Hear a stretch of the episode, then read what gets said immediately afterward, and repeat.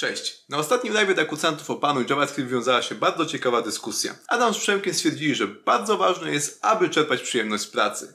Mogłoby się to wydawać niemal oczywiste, a na pewno nieszkodliwe. Ja jestem trochę odmiennego zdania. Uważam, że utożsamianie pracy z przyjemnością może prowadzić do wielu problemów, ponieważ to łączy się z jednym z największych mitów, który moim zdaniem jest odpowiedzialny za największą ilość porażek podczas nauki programowania i niezadowolenia z zawodu programisty, i wszelkiego rodzaju innych wymagających zajęć. Dziś opowiem Ci, czym jest ten mit, czym jest hipoteza pasji i jakie rodzi problemy oraz niebezpieczeństwa. Jeżeli będziesz zainteresowany drugą częścią tego materiału, w której przedstawię swoją alternatywę, inną hipotezę, która w moim przypadku pozwoliła mi odnieść sukces zawodowy i spełnić się jako programista, to daj znać w komentarzu. Nie zapomnij również nakarmić do YouTube'owego potwora, zostaw łapkę w górę, kliknij przycisk subskrybuj, aby być na bieżąco z kolejnymi materiałami. Lecimy z tematem. Partnerem odcinka jest portal Just Join IT, gdzie znajdziecie najwięcej ofert pracy z widełkami od najlepszych firm z branży IT. W opisie tego filmu znajdziesz link z atrakcyjnymi ofertami przygotowanymi specjalnie dla widzów kanału Przeprogramowani. Zachęcam do sprawdzenia. Zacznijmy od tego, że od najmłodszych lat słyszymy historie osób, które w bardzo młodym wieku znalazły swoją pasję, znalazły to za zajęcie, które gdzieś tam chwyciło ich za serce i od tego czasu nie byli w stanie się od tego oderwać. Bardzo gdzieś tam w młodym wieku osiągnęli biegłość, mistrzostwo, no i osiągnęli niesamowite e, sukcesy w danej dziedzinie, e, czy to Steve Jobs ze Steve'em Woźniakiem, czy to Bill Gates, Elon Musk, no wiele takich gdzieś tam postaci jest nam znanych, słyszymy ich historię i też słyszymy ich świadectwo. Oni często właśnie w wywiadach mówią, no, że e, to czym się zajmują to jest absolutnie dziedzina stworzona wręcz dla nich i oni tak naprawdę nigdy nie czuli, że pracują, no bo to do tego stopnia gdzieś tam ich chwytało za serce, e, wzbudziło w nich pasję, że nie wyobrażają sobie, że mogliby robić e, cokolwiek innego. Na tej bazie świetnie się układa też porywające mowy motywacyjne. Jedną z najpopularniejszych tego typu mów motywacyjnych i moim zdaniem najlepszą jest przemówienie Steve'a Jobsa z Uniwersytetu Stanforda w 2005 roku. Zapewne słyszałeś to przemówienie, albo przynajmniej kojarzysz jego fragmenty. Ono bardzo często gdzieś tam się przewija w popkulturze, czy to w kawałkach rapowych, czy to w kawałkach lo i techno, e, to don't settle, keep looking i tak dalej, i tak dalej. Taka wizja pracy jest bardzo romantyczna, jest bardzo pociągająca. Nie ma się co dziwić, jeżeli przedstawił ją elokwentny, inteligentny człowiek, który miał życie, e, w którym zmieściłoby się 10 żywotów innych, e, bardziej powiedzmy przeciętnych e, osób. I właśnie taką romantyczną wizję życia zawodowego określam hipotezą pasji i moim zdaniem można ją sprowadzić do trzech głównych założeń. Po pierwsze, istnieje idealnie dopasowane do mnie zajęcie, które da mi szczęście i przyjemność. Po drugie, istnieje dla mnie idealnie dopasowane miejsce pracy, czy też forma zatrudnienia, która również sprawi, doprowadzi mnie do szczęścia i do przyjemności. I po trzecie, praca powinna być przedłużeniem mnie, powinna być wynikiem mojej głębokiej autorefleksji, głębokiego samopoznania. No i hipoteza pasji obiecuje nam, że jeżeli odhaczymy tą y, trzypunktową checklistę, no to będziemy szczęśliwi, praca będzie sprawiała nam przyjemność, a jeżeli nie, to będziemy w poważnych tarapatach, gdzieś tam będziemy się męczyli w korporacji, będziemy mieli smutne życie i cały czas będziemy czuli się niespełnieni. Teraz zastanów się, jaki wpływ takie przekonania będą miały na nasze nastawienie, bo nastawienie ma kluczowy wpływ na to, jakie mamy oczekiwania, jaki jest nasz poziom zaangażowania oraz jak interpretujemy rezultaty naszych starań i nasze postępy. Tak naprawdę nastawienie ma kluczowy wpływ na to, jak postrzegamy rzeczywistość oraz jakie podejmujemy działania. I to nie jest żadna gadka coacha Marcina, to jest solidna nauka, to możemy zauważyć świetnie gdzieś tam w świecie medycyny. Na pewno słyszałeś o efekcie placebo oraz nocebo. Ludzie chorzy potrafią dostać e, pigułkę z glukozą i nagle ozdrowieć i tak samo ludzie, którzy byli zdrowi mogą zachorować nagle pod wpływem kląt wudu e, bądź innych dyrdymałów. No i to wszystko gdzieś tam się sprowadza do tego, że właśnie bardzo mocny wpływ ma to, co my uważamy na temat rzeczywistości, a nie to, jaka ta rzeczywistość dokładnie jest. Świetnie są podsumowane badania na ten temat w książce The Expectation Effect, którą gorąco polecam. I teraz w kontekście samej nauki oraz pracy mamy takie właśnie dwa główne nastawienia, które opisała pani profesor Carol Dweck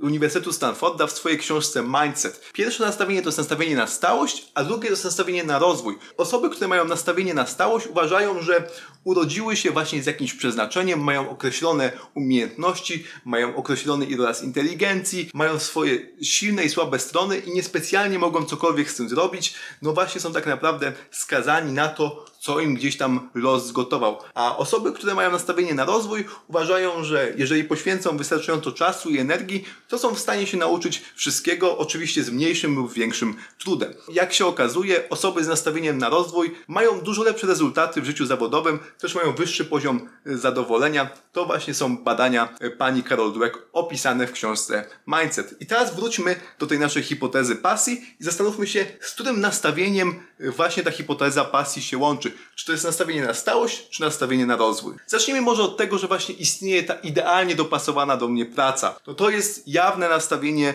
na stałość. Decyzja już została podjęta, podjęło ją przeznaczenie, podjął ją Bóg, gdzieś tam klamka zapadła, ja nie mam wpływu na to. Jedyne co mogę zrobić, no to odnaleźć to moje powołanie. W dużym stopniu odbiera nam y, kontrolę nad naszym życiem. Czujemy się tak naprawdę więźniami tego, co zostało postanowione. Jedyne co możemy zrobić, no to czasami szczęśliwie, tak jak właśnie jakiś Steve Jobs czy, czy Steve Woźniak, znajdziemy w młodym wieku to nasze powołanie, albo całe życie będziemy czuli się zagubieni. No i w praktyce większość osób właśnie przez takie przekonanie czuje się nieszczęśliwa przez całe życie, bo albo szuka cały czas kolejnego zajęcia i po tam kilku godzinach porzuca je, no bo gdzieś tam trawa nie stała się zieleńsza, z szafy nie wyskoczyły jednorożce, nie pojawiła się tęcza, czy to nad biurkiem podczas nauki programowania, e, czy to gdzieś tam nad stołem bilardowym grając bilard. No i jest to poczucie, że no kurczę, cały czas błądzę, siłą rzeczy cały czas też stopniowo tracę wiarę w siebie.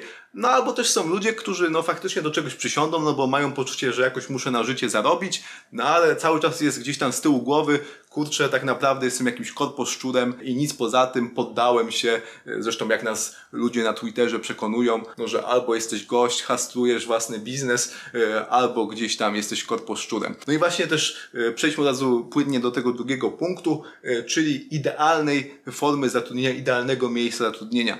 No bardzo właśnie gdzieś tam często social media, czy to na Twitterze, czy na Instagramie jest, jesteśmy przekonywani, że jedyną słuszną formą zatrudnienia jest własny biznes. Wtedy jesteś panem swojego życia, y, wtedy masz wpływ na to, co robisz, nie musisz nikogo słuchać.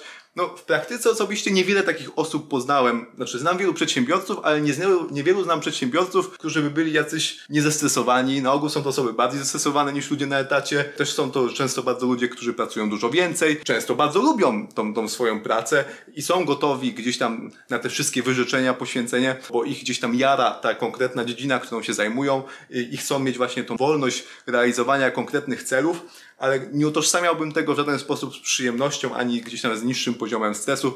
To jest totalna ściema. No ale możemy stwierdzić, dobra, y, że może biznes nie jest dla mnie, ktoś jest na tyle świadomy, że stwierdził, że woli pracować od 8 do 16, no bo ma inne potrzeby w życiu, no ale tutaj również gdzieś tam to poszukiwanie idealnego miejsca może nas kopnąć w tyłek. Cały czas możemy mieć poczucie, że ta firma, w której jesteśmy, nie jest tą idealną firmą, no bo albo nie płacą najwięcej na rynku, albo nie mają owocowych śród, no albo zawsze będzie jakiś tam problem i poczucie, że no kurczę, jest lepsze miejsce niż to, w którym się właśnie e, znajduje. No i po trzecie, gdzieś tam ten nasz koń trojański, największy e, z tej trójcy, czyli y, poznawanie samego siebie, tylko no właśnie w tej formie opartej y, o przyjemność i o szczęście. No bo jeżeli szukamy gdzieś tam w życiu szczęścia, szukamy przyjemności, unikamy rzeczy nudnych, unikamy rzeczy trudnych, no to gdzie tak naprawdę jest okazja do poznawania siebie? To jest to, co jest nam sprzedawane, złote pigułki, złota pigułka na to właśnie, y, żeby mieć dobre ciało, albo żeby nauczyć się programowania w tydzień albo w dwa, oglądając jakiś tam kurs bez żadnego trudu praktyki. To się świetnie sprzedaje. Nie zostawiłem suchej nitki na tej hipotezie pasji, a teraz zastanówmy się, dlaczego takie podejście jest takie popularne i tak właśnie gdzieś tam nośne w dzisiejszych czasach, dlaczego większość osób mimo wszystko gdzieś tam za tą hipotezą pasji podąża. No prawda jest taka, że ona chroni nas y, przed dość nieprzyjemnym wnioskiem, czyli takim, że większość rzeczy, rzeczy, które w życiu jest wartościowe, no jest związane z wysiłkiem, z trudem i z odroczoną gratyfikacją. Nie mamy od razu efektów, mało właśnie w tym przyjemności i szczęścia. Dzięki temu też dużo łatwiej sobie zracjonalizować wszelkiego rodzaju porażki. No bo jeżeli ja po 5 albo 10 godzinach się poddam przy nauce programowania, no to dużo łatwiej mi będzie stwierdzić, że to nie było idealne dla mnie dopasowane zajęcie, albo że ja po prostu nie mam ku temu właściwych warunków i tak dalej, i tak dalej. I tak właśnie postrzegam hipotezę pasji jako coś niebezpiecznego, zwłaszcza do osób, które są na początku swojej drogi, bo ja gdzieś tam rozumiem, co Przemek y, i Adam mieli na myśli. To są ludzie, którzy no, bardzo ciężko pracowali przez wiele lat, żeby znaleźć się w miejscu, gdzie mogą świadomie gdzieś tam optymalizować swoją pracę pod kątem tego, żeby nie robić upierdliwych rzeczy, za którymi nie przepadają. No i teraz się skupiają na tym, gdzie czują największe poczucie sensu, gdzie czują największą dźwignię. Jak już wspominałem na początku, mam oczywiście do zaoferowania alternatywę, inną hipotezę. Jeżeli jesteś zainteresowany, zostaw proszę komentarz. Prawda jest taka, że w internecie już krąży yy, spoiler, a tak naprawdę rozwinięcie tej myśli. Yy, ostatnio z Krzysztofem Kępińskim w jego podcaście Porozmawiajmy o IT. Rozmawiałem właśnie o skutecznej nauce programowania i dość wiele gdzieś tam się wypowiadałem właśnie w temacie tego, jak moim zdaniem warto podchodzić do nauki i do pracy, więc zachęcam do sprawdzenia tego podcastu, jeżeli lubisz taką dłuższą formę, a jeżeli chcesz krótszy odcinek właśnie w tym temacie, to również mogę go dla Ciebie zrobić. Zostaw tylko komentarz, żebym wiedział, że ludzie są tym zainteresowani. Dziękuję za uwagę i przypominam, że partnerem tego odcinka był portal Just Join IT, gdzie znajdziesz najwięcej ofert pracy z widełkami od najlepszych firm z branży IT. W opisie tego filmu znajdziesz link do ofert pracy przygotowanych specjalnie dla widzów kanału Przeprogramowani. Zachęcam do sprawdzenia i pozdrawiam, Marcin Czarkowski.